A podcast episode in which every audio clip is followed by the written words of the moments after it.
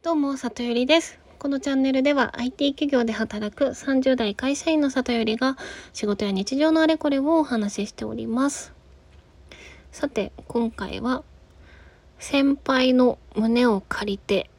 勉強させていただくことって大事だなっていう話をしたいと思います。でね、あのー私の、私が今ですね、コーチングというものを勉強しておりますという話はこのラジオで何回かさせていただいてるんですがその本業のね IT の仕事はそれはそれでやっていくんですけれども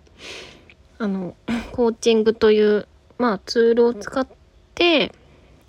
世の中にこう働いて楽しいなって思う人が増えたらいいなっていうところで、まあ、特に IT 業界のね人たちを何らかそういうのでサポートしたいなというふうに思っていて、えっと、コーチングの学校にね今通ってるんですね。でその中でコーチングってね まあ細かいやつは割愛しますがこ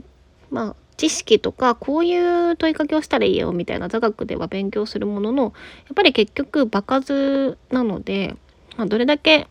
その練習でセッションを詰めてるかとか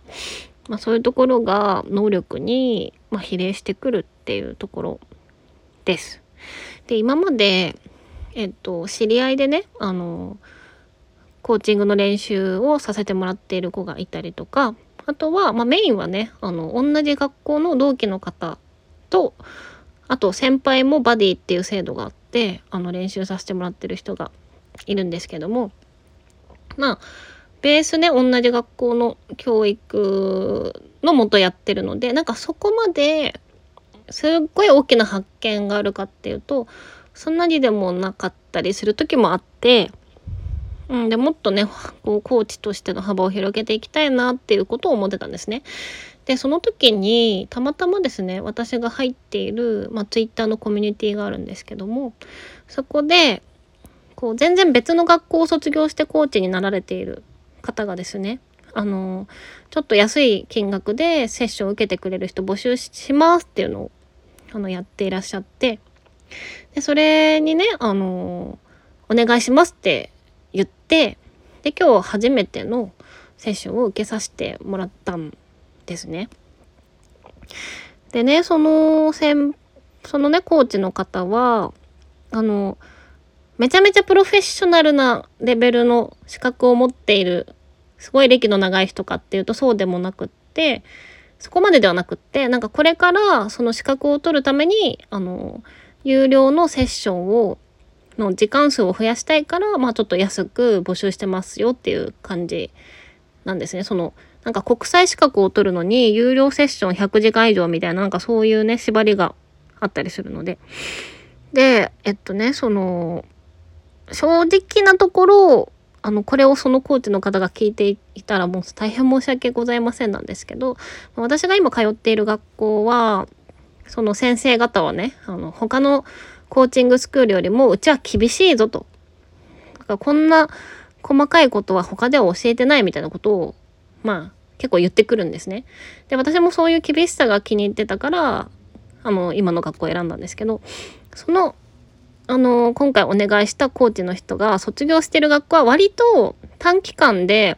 認定資格みたいのが、まあ、結構簡単に取れるような感じに見えるところなんですよ。だからこうまあちょっとその自分よりコーチ歴が全然長い人がどういうセッションをやるのかを見てみたかったけどまああの学校出身だったら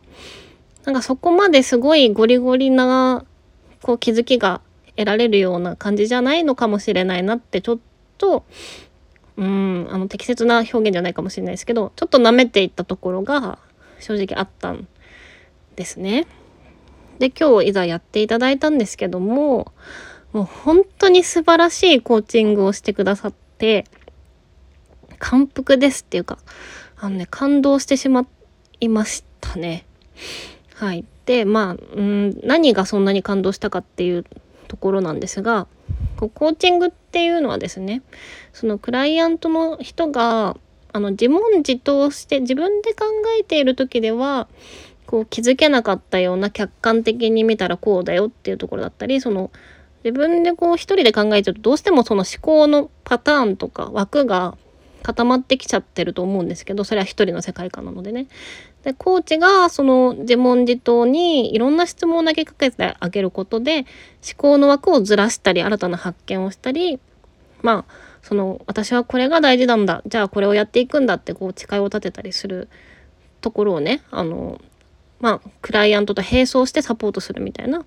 ことなんですけどそのコーチのその思考のね私の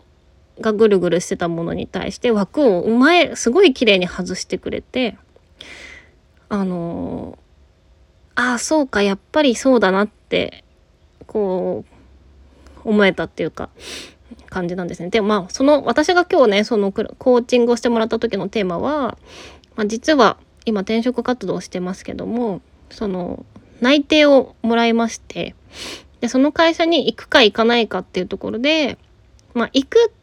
ってこうほぼほぼ思ってるけど100%じゃないちょっとしたモヤモヤがまだ残っていてそのモヤモヤを早く整理したいっていうのでコーチングしていただいたんですけどもう40分くらい話してたらあやっぱ今私のこの状況でその会社を選ぶのがもう完全にベストな選択だって心から思える状態にしてもらったんですよ。でそれが本当に素晴らしくてなんかその質問の仕方だったりとか、そうですね、その、なんか次こういう行動をしていきたいみたいなところを、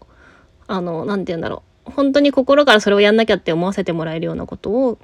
まあ、確認してくれたりとかね。いやーなんか気づきがめちゃめちゃ大きくって、本当にもうありがとうございますっていう気持ちです。なので、なんかね、その私がこうコーチングをねのねそのを今やってるのでその何て言うかなこう一石二鳥なんですよね要は自分もその素晴らしいコーチングを受けさせてもらって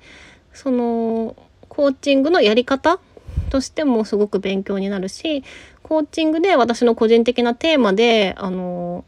私自身と向き合うようにいろんな質問をしてくれるので、まあ、この先どうしたいかっていうところがより深まるっていうねそのクライアントとしての気づきとこれから自分もコーチをやっていく上での気づきとっていうところがいや本当にあのありがたかありがたい時間だったなというふうに思います。だからなんかまあこうちょっと勇気を出してあの同じコミュニティでコーチをやってる人って今そんなにつながってなかったんですけどいや今回お願いしてみてよかったなっていうことを改めて思いました。なのでそういった、まあ、自分が進みたい道の先にいる先輩方とつながれるコミュニティを持ってるっていうのが、まあ、一つ強みでもあり本当にありがたいことでもあるのであの引き続きそのコーチの方にはあのセッションをやっていただく約束をねあのさせてもらってるんですけどもそういったね機会でその先輩方の胸を借りて、まあ、自分自身ももっと能力を磨いていきたいなっていうことを改めて思った日でございました。はい、でその転職に関してはあのさっき言った通り決意をして、まあ、新たな道に進むことを決めたのでまたそれはそれで別のラジオで具体的なお話をしようと思います。はい。ということで、このラジオではお便りを募集しておりますので、詳細欄にある Google フォームからもしよければ送ってもらえたら嬉しいです。では今日も聴いていただきありがとうございました。またね